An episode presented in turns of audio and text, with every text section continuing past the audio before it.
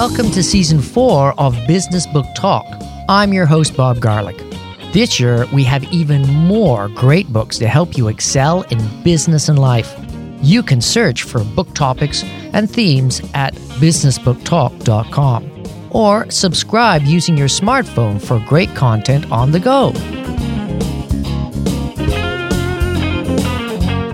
Hey, everybody, it's Bob here, and I've got Chuck Blakeman on the line. Making money is killing your business. That may sound like a contradiction, but after reading the book, it makes a heck of a lot of sense. Chuck, thanks for coming on the show. Thanks, Bob. It's great to be with you. hey, um, why did you decide to write this book?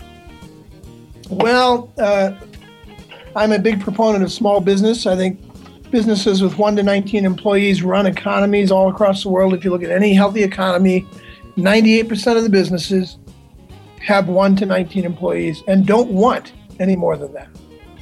The problem is that none of the literature is written for that 98%. It's written for the 2% or the 1% who have it on their hearts to grow a giant corporation. And so you get books about uh, Steve Jobs and and uh, the Google guys and the Starbucks guy, you know, Schultz and all that stuff. And it's here's how we build a giant corporation and uh, and then we're supposed to figure out and extrapolate from that exactly how we would do it. The problem is that there's this this ongoing assumption, especially among those who are proponents of those two percent, that a small business is simply a big business that hasn't grown up yet. Nothing could be farther from the truth. Well, you know when, and you mentioned this in your book, um, hasn't grown up yet. What does that exactly mean?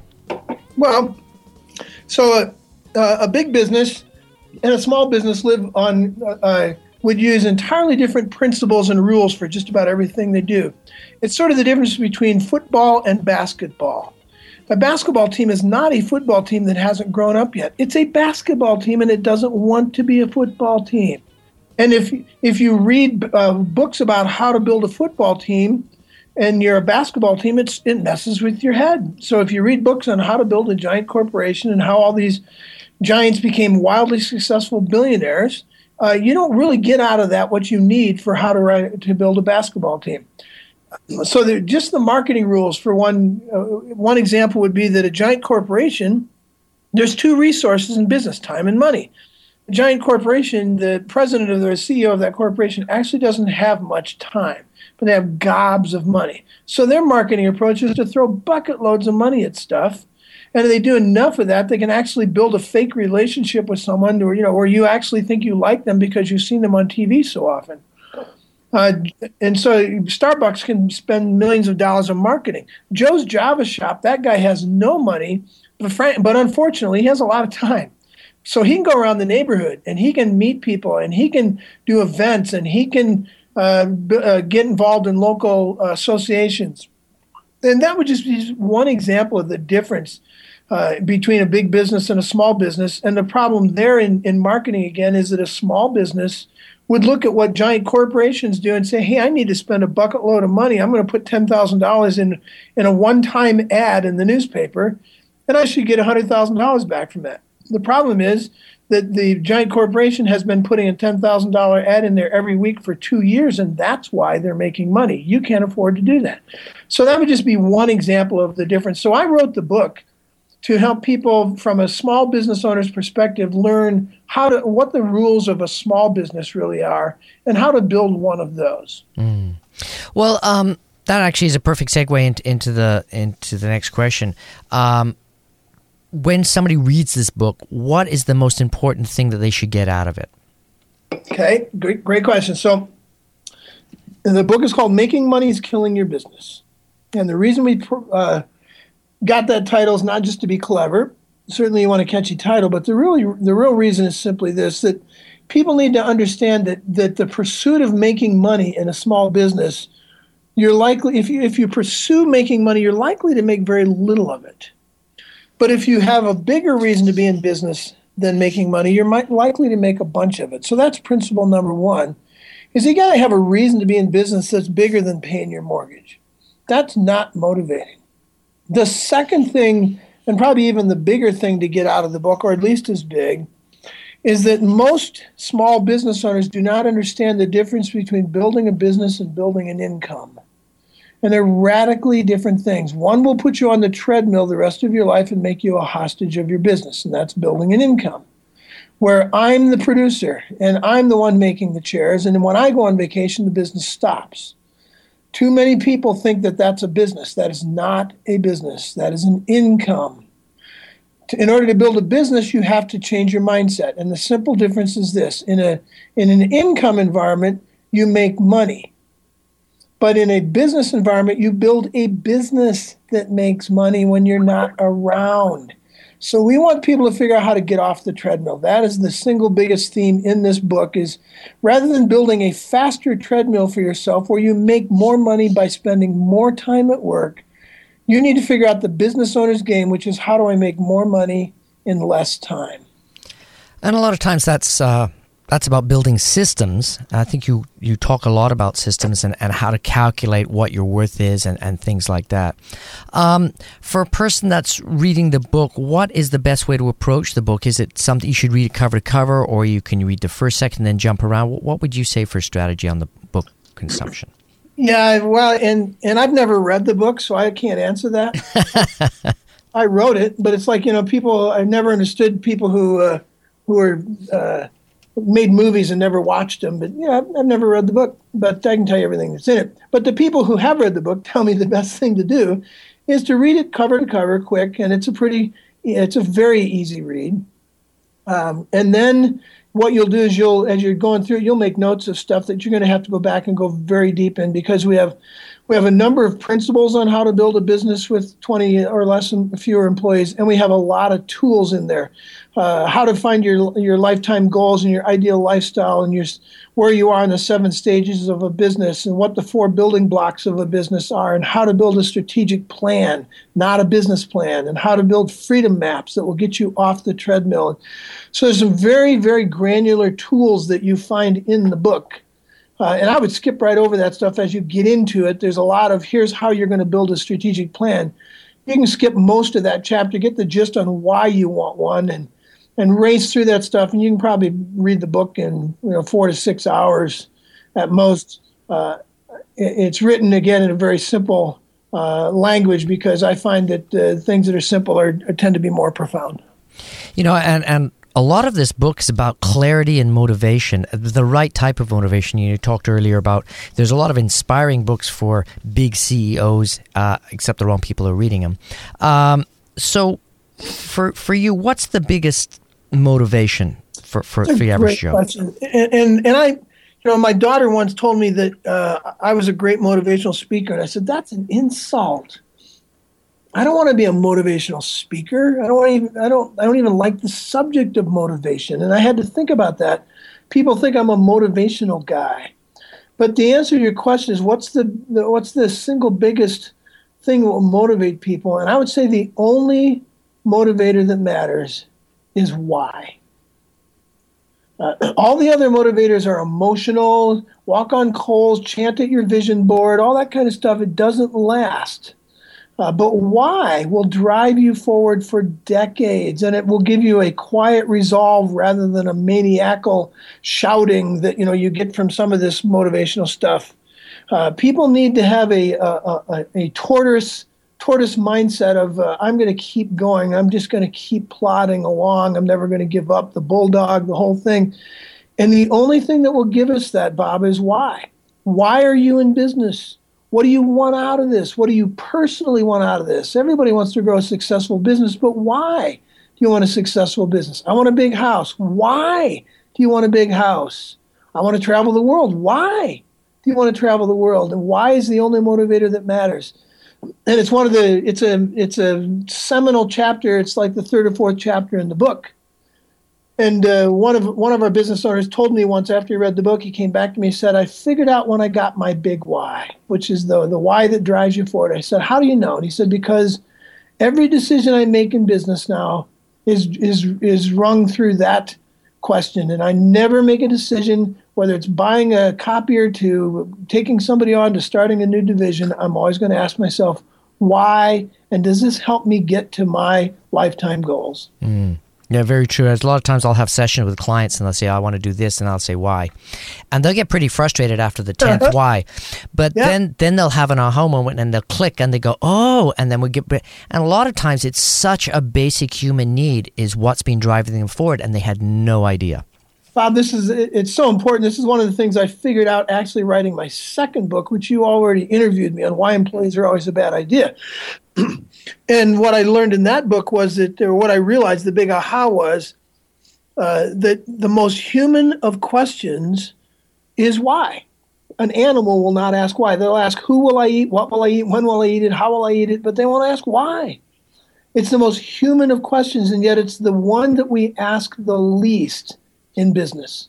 Why do I do this? We ask all the other animal questions, but when we get people asking why, they become fully human in their biz. And and look out, those people get really, uh, you know, that's a business that's not built just to make money anymore. They they got a bigger reason to do it. Now I'm gonna. This is gonna sound funny, but uh, I'm gonna ask you why. do do people not? How come they're not able to to step back and say, okay, why am I doing this business? They get all caught up in the concept of it or the passion. No, there's two two big reasons, and probably thirty or forty little ones that I've uncovered. The two big ones have one has to do with the industrial age, and the other one has to do with survival. And the survival one is the first one. I either get fired, I get laid off, or I get so sick of the man or working in a walnut office that I just I have an entrepreneurial spasm and I quit. And the next morning I wake up and say, What in God's name have I done? How in the world am I going to eat? I have to pay my mortgage and off we go. And we are in survival mode. And survival mode will strip you of all your humanity if you never get out of it. Because there's no why in survival mode. It's what am I going to eat? How am I going to eat it? When am I going to eat it? You're just another animal trying to kill something to eat. I've got a mortgage to pay, and that's why I'm in business. Any questions? And most, and unfortunately, most people get in that habit, and then they never get out of that habit.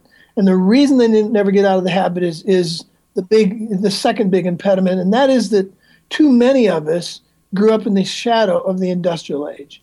And the, in the industrial age, the one question you were not allowed to ask in the factory system was why. That's a that's questioning authority. That's that's a, that's a fundamentally forbidden question. The most human of questions is fundamentally forbidden. And for you to have a personal big why, where you're saying, I'm in this to do something in my life, to create significance in the world around me, there's just nothing in the last 150 years of industrial age thinking that allows for that. I do a, a seminar, Bob, uh, probably once a quarter on lifetime goals for help to help people get their big why. And very regularly after that, I'll have somebody come up to me. Usually, the older they are, the more I hear this. But I'll have somebody come up to me afterwards and say, you know, I've never been given permission to think this way, that I personally should have a big why. And my response is, well, who needs to give you permission? But see, that's 150, 200 years of, of industrial age nonsense where you, you're a cog in a big machine and the machine has a why, and your objective is to make the machine work. And if you do, you get a gold watch. So survival and a lot of industrial age nonsense keep people from getting a why. The cool thing is that the millennials are growing up outside of the shadow of the industrial age, and they're driven much more by mission and meaning and why and other uh, questions like that. So they're going to help us get out of this uh, goofy thing. Yeah, it is very interesting. There are several very uh, amazing books uh, that have come out the last uh, five or six years that talk specifically about the industrial age and basically how it's totally screwed up the last 30, 40 years. Uh, not of the environment, not of business in general, but just the general psyche of the small business owner. Yep. Yeah, it really is. It's it's uh, given us false motivations for what we do. What we're finding, what people are, are, are coming around to is that the 150, 200 years of the factory system was an aberration. It was a bad thing. Uh, the, the toys we got were great, but the human fallout of it were, was horrendous uh, and, and stripped us of so many things that make us human. And we're getting, we're, you know, we're, we're going to, it's going to take us a while to get past that thing. But small business owners suffer a lot from a lot of industrial age thinking about uh, how to treat people. One of the biggest problems that comes out of the industrial age is the what we talked about in my second, my other book, Why Employees Are Always a Bad Idea, and that is that that Frederick Taylor and a lot of other people in the early 1900s determined that people were stupid and lazy. And so we we assume that in our small businesses, and we can't trust anybody to do anything, when in fact the overwhelming majority of people are smart and motivated, and we can create a structure that that allows us to go on vacation and be away a lot if we believe that. There's a lot of that kind of nonsense that we're fighting back through as as business owners. Well, it's almost like a slave uh, owner mentality too. Is like, yep. uh, you know, I'm above you, so obviously you're stupid and I, uh, and you don't know what you're doing, so I'm going to basically mess with you. Yep, and that was the that was the or- origin of the industrial age. Was the the first factories were were staffed by orphans who were essentially slaves, and they got paid nothing, and yeah, off we go. So the whole thing is built on a goofy foundation. And one of the other things that comes out of this mindset that small business owners have to struggle through is that they went to work with an industrial age mindset, which means you trade time for money. You give me eight hours, I'll give you 40 bucks. You, when you start your own business, you make the mistake too often. We make the mistake too often of taking that same mentality into our business that the only way I'm going to make money is to work really long hours, really hard, really long hours. I don't see Warren Buffett suffering from that you know, Mrs. Fields found somebody else who could make the cookies. Charles Schwab found somebody else who could do the stock trading so they could do something else. And, and so we need to get over that, the idea that we have to trade money for hours. That's the business owner's game is how do I make more money in less time? And the more money I make, the less time I should have to be there. That is how a business owner thinks. But most of us have an employee mindset that we inherited from the industrial age. We got to get over that and stop trading time for money. And uh, you know, one of the the key things is that uh, you know when you're a, a, young teenager or whatever, and your parents say, "Hey, go out and get a job," um, because you want to get stuff or whatever, uh, they think they're good, doing the kid a good thing. But what you're doing is you're just indoctrinate them into a lifestyle of, "Oh, I've got to, I've got to work." Yeah, I, I, have him get a paper route because then the guy gets to determine how fast he does the paper route, and he gets to determine his future, and uh, have him figure out how to put a lemonade stand up, have him sell candy at school. There's a thousand things you could teach your kid to do. Yeah, and it, you know it's interesting. All the kids that are entrepreneurial in spirit, they'll do stuff like that, but then they say, you know, I could get my friends together, and we could do it, and we could be bigger, and then they end up managing their friends and actually yeah. making more money. Yeah, yeah, because they, yeah, they, my my kids. Uh, they, somebody threw a birthday party for me about 10 years ago, and my kids were in their late teens to early 20s at the time. And the youngest one, they were everybody's going around saying, uh, "Tell me one thing that Chuck has done for you," which was nice. And it came to my daughter, and she said, "I learned from my dad that I never have to work for somebody else." Yeah. Nice. And uh, you know that's that's the uh, the business owner's mindset. Even if you work for somebody else, you shouldn't think that way. You should be thinking like a business owner because you'll make more money for that person. That will give you more responsibility and that will give you more money. Either way, you win by thinking like a business owner. Absolutely. Do you think that people that get the why, that are living in the why moment, they, they create a, an environment or an energy and people are attracted to that? Oh, no question. I talk about the word conation, to conate. It's one of the thousand most obscure words in the English language, and I believe it's the most important, I really believe this, the most important business word you've never heard to conate. And to conate has to do with this, this understanding of why. When you have a powerful enough why, your life becomes like this get out of my way. I have somewhere I need to be. I'm on a mission. You don't understand. I don't need recessions. You know, are you kidding me? I don't have time for a recession. I don't have time for whining. I don't have time for obstacles.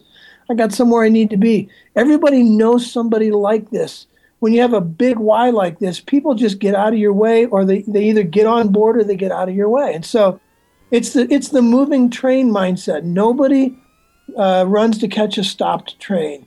And if you have a big why, you're one of those people that are going somewhere, and people get to decide: Do I want to go there or not? Uh, and it's very attractional and repelling at the same time. You know, I don't want anything of what that person's doing, or man, I've been looking for that for years. I want that. We we have people who have uh, been hired by us who said, when I read the ad, I said they said that was me. I, I had to do that, and that's that's the the outworkings of a good big why. Hmm. You know, it's it's it's fascinating because a lot of businesses are built on the wrong premise, and then the because of that, all the employees are motivated on the wrong premise and you kind of get this negativity going. How does a small business break out of that? Yeah, it always, always, always, Bob goes simply right back to the big why. You have to go to the business owner and say, okay, let's take another look at why you are, why you want to do this. You've been doing this for survival for the last 20 years. You've been making money, and survival simply has gotten uh, to mean something else. Okay, so you made 5000 a month and you had a house. Now you're making 10000 a month. You buy a bigger house, you're still in survival. Everything is about survival. You always make sure that at the end of the money month you have no money left. Let's find a different reason to be doing this other than just making money. And so we have to get them back to the big why. And when we do that, uh, that changes the basis on which the business is built. And I can give you, sit here and give you real life story after real life story of people that I've worked with and that I know who uh, Alan would be one. I just talked with Alan again last week. Alan had a, a nice little tidy little mortgage company with one and a half employees, and he got his big why. And he'd been doing this for 20 years quite successfully and he got his big why, And now Alan has 45 or so people working for him. He has two different companies. He has three assisted living centers. He has a website deal he's working with. He's got uh, uh, uh, a fix and flip company he's doing, and he still has his little mortgage company. And he works three days a week. And uh, and he's the guy who said, "I knew when I had my big why because it had me." And now all of his decisions run through that big why, and it changed his life in his early 60s. Hmm. Do you think um, why can overcome fear? Because I think that's one of the biggest thing that holds back most entrepreneurs. Yeah, great question. Fear is is you know that's the old adage: fear, false evidence appearing real. But fear, most of the time, is simply an, un, an, an inability to see uh, a good result that overcomes the possible negatives of trying to get that result. So we call them trapeze moments. Gives you a great visual. How do you get to the second trapeze? you have to release the death grip you have on the trapeze that you're holding on to. It's the only way to get there. But you know what? If you don't see a second trapeze, I'm not letting go. And so the point here is that to get over the fear, the way to get people over their fear is to have them get a real clear picture of where they're going, which is again right back to the why. Why are you in business? What does this need to look like five years from now, three years from now, one year from now for you to get to where you can live out your big why? When people get clarity about where they're going, that changes everything. Covey was right. Start with the end in mind. And if you don't start with the end in mind, then of course you're going to have fear because you're flailing. It's the random hope strategy of business. I'm just going to do something and I hope it works out. I'm going to hire somebody. I sure hope that works out. I'd be afraid of that too. But if I knew exactly what I wanted and I and I could fit into that strategy, the need to hire three people to do it, that changes everything. And, and, and uh, I'm much more willing to do it when I have clarity, utter clarity about where I want to end up. You have to build that trapeze to jump to. yes, you do. Absolutely. Now, um, you know, to keep on with that metaphor, what is the net below you when you're doing that jump? Measured risk rather than stupid risk. Again, you don't you don't let go of trapeze number one if, if there is no trapeze number two. You know, if if the other trapeze is hooked across the other uh, ladder on the other end. You just don't do that. You get off. But me- nobody should be taking stupid risks. So to maybe change metaphors a little bit, uh, if you if you're if you've built a boat and you want to leave the bay and nobody has ever left the bay, but you've swum out there and you know there's sandbars. There's three ways to find the sandbars. Way number one is to to go 40 knots straight out toward the mouth of the bay and hope for the best and you will find one sandbar. Guaranteed. That's the one you will shipwreck on. The other way to do it is to sit on the dock thinking, theorizing, postulating, hypothesizing, checking the wind and the currents and you'll never find them that way either, but that's the educational approach is to figure everything out before you move. And that doesn't work either. The measured risk approach is you know there's sandbars out there, but you are going to leave the dock anyway. You're just not going to do it at 40 knots. You're going to do it at 5 knots. And as soon as you get going, you start taking soundings. Is it getting shallower or is it getting deeper? And if it's getting shallower, go left or go right. Pick something. Don't stop. Don't sit and postulate and theorize. Pick a you know, an intuitive target. And if you go left and it's getting even shallower, turn around and go right. That's what successful business owners do. They figure out what a little seed of what they need to do. They get moving on it, and they immediately begin to take the cognitive uh, uh, uh re, uh, uh, feedback of the world around them to make the plan better. So get moving and stay moving. That's how you take a measured risk, but you do it in a measured way. If you know there's danger out there, don't go fast. Go slow, but go. You know, and and um, you could even take that further. It's like if you're going five kilometers an hour, and even if you do run into a little bit of a sandbar, you're going to be able to get off it because your the momentum isn't that great, and you'll be able to basically save your business. Like, oh, okay, we made a little mistake, and we're getting a little bit of hot water here, but that's okay. Let's pull out now instead of pushing forward and just trying to break your way through. Yeah, it's one of the things I talk about in, in this book, Making Money is Killing Your Business, is that the, the safest way to plan is not to have it all figured out beforehand. That's actually the, the best way to, to shipwreck. If you think you have it all figured out before you leave, then you just follow your plan. And uh, in, the meantime, the, all the sandbars have shifted and you got one of them wrong, and you are going to end up on a sandbar. But if you, if you only figure out the, the, the basic fundamentals of a plan and get moving, and you know that you don't know everything, then your antenna is going to be up and you're going to be uh, much more careful, and the likelihood of shipwreck uh, goes to almost nil. The, the imagery here is that your, your plan should be the, the rudder off the back of your boat. Uh, it's it, and it's just a nice little piece of metal off the back. It would be suicide to put a boat in the water without a rudder. It's equally goofy to build a 100 foot tall uh, rudder for a 10 foot boat. You're just going to sink your boat. People do way too much planning before they get moving. Get a nice little rudder, get moving, and the movement is actually how you steer the boat. Hmm. Yeah, well, it makes steering much much easier once you're moving for sure. You can't steer without it. Yep. Well, it's it's you know it sounds very similar to a lot of the pivot um, approaches to business these days. Is like you grow the business, you bring in talent to grow the business in the direction you think is correct, and then after a while you say, you know what, this isn't working. Let's pivot, but let's pivot in a way that we can still utilize all the talent we have on board instead of throwing it all off and starting again.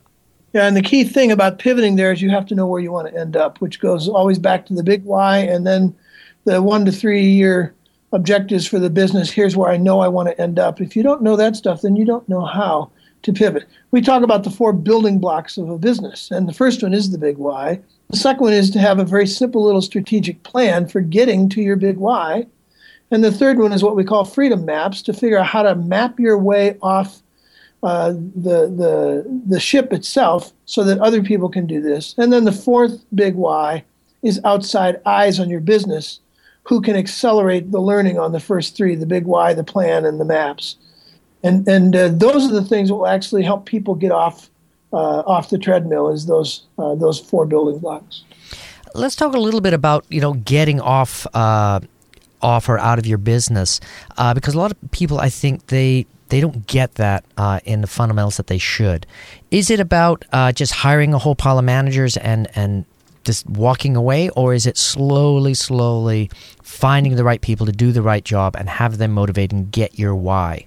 Well, it's as fast as you can do it, which isn't usually very fast. Uh, people have this misnomer that that success comes quickly because again they've they've read these books that from people who forgot that they sweated for six years before they actually began to taste success. And that never comes out in the books that, that I woke up in the middle of the night, just like you did in cold sweats, and asked myself, what in God's name have I done? And so people don't see that. But the fact is that you should do this as quickly as you can.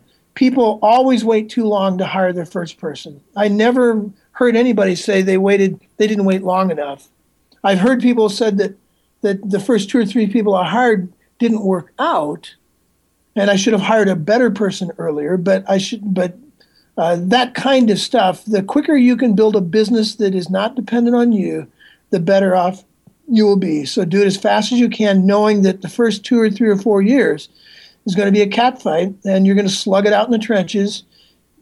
But unless you get really lucky, and I wouldn't guarantee, I wouldn't build build a business plan on luck you're going to be sweating it out for two or three or four or five years before you get to where you're supposed to be. You look at some of the research on how to build a business, and and the, the number one indicator of success is speed of execution.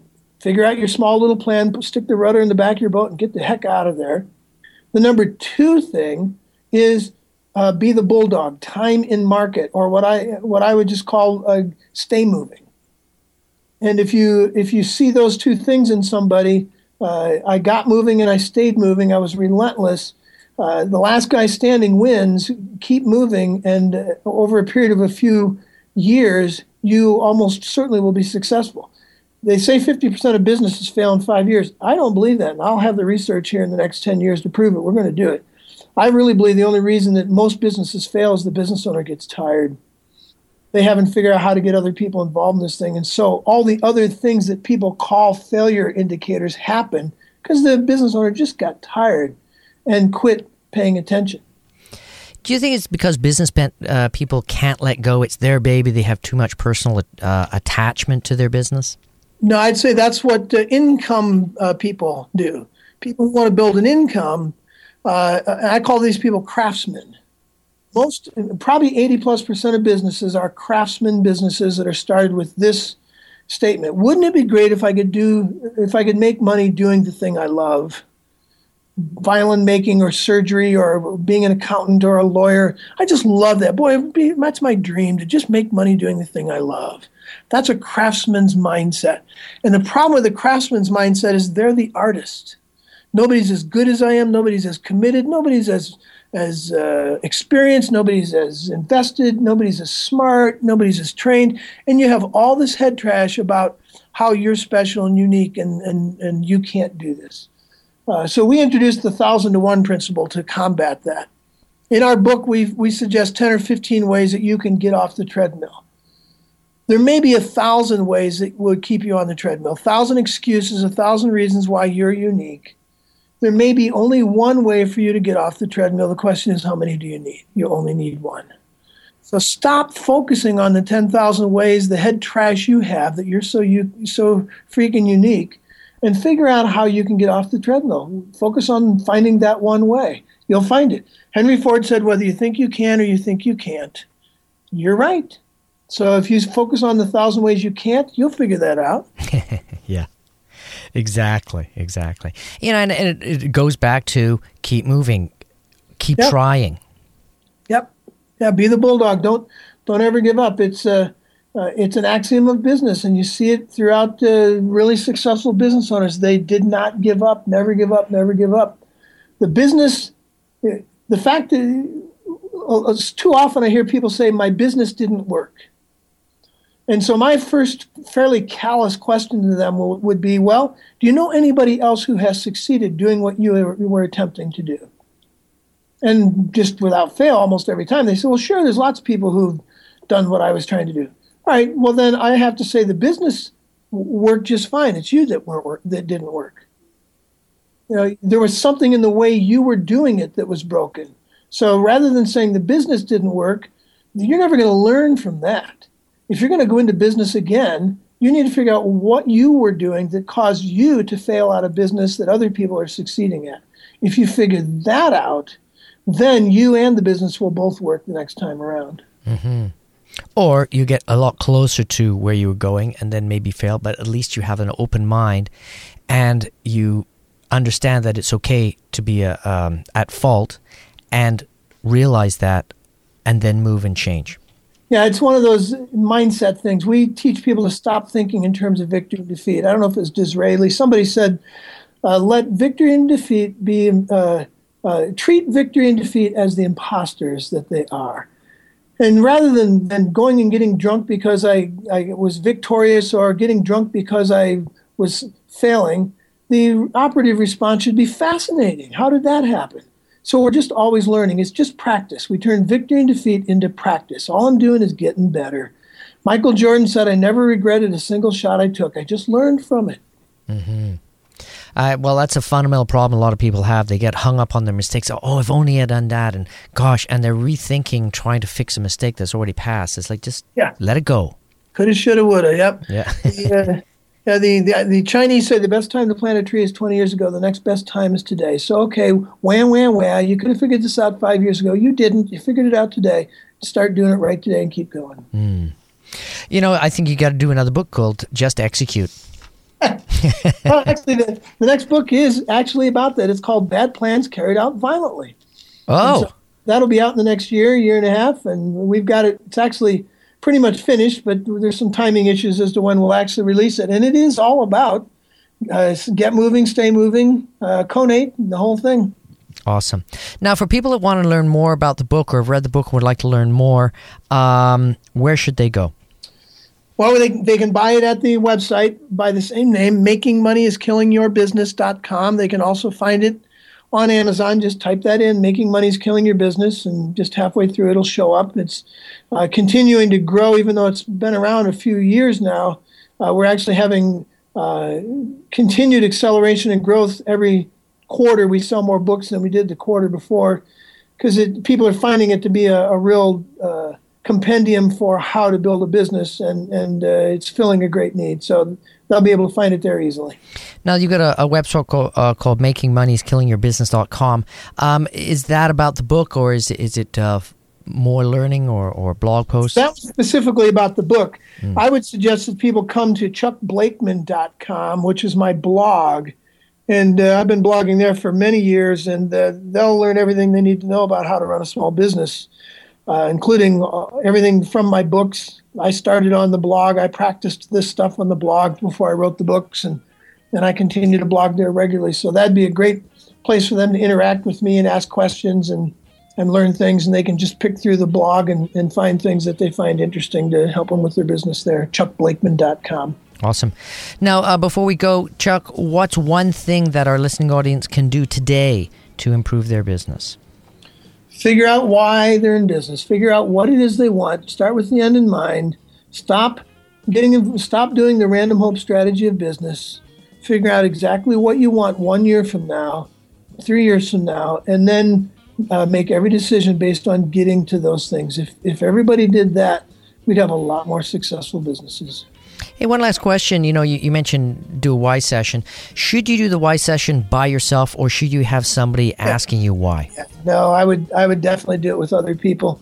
I uh, I tried to do this actually myself, one on one with one other person. It took me six months, and he still didn't have it. And then I did a three and a half hour workshop on it, invited him, and he got his big why. Sometimes we torture this stuff, but definitely don't do it on your own. I would say get somebody else involved in it your why shouldn't be that hard to find. It's pretty big. The problem is we we clutter our why with all the details. So so uh, you probably could find it much better asking your friends what mo- tell me what motivates me. mm, that's a good one. Out of bed. What what do I keep talking about? What lights me up when you hear me talk? What would you say really is is the stuff that motivates me? And they're more likely to see your big why before you are. Hmm. Fascinating. Making money is killing your business. How to build a business you'll love and have a life too. Chuck Blakeman, thanks a lot for coming on the show. Awesome as usual. Thanks, Bob. Good to talk to you.